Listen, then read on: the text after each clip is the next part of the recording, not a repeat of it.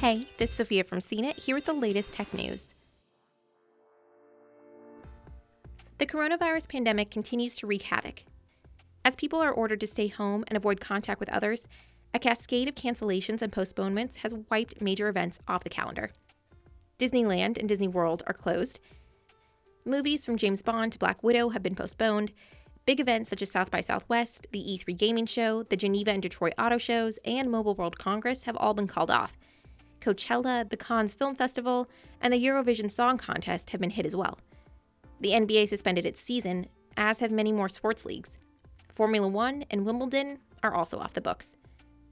The latest major event to be affected is the Rose Parade in Pasadena, California, originally slated for January 1st, 2021.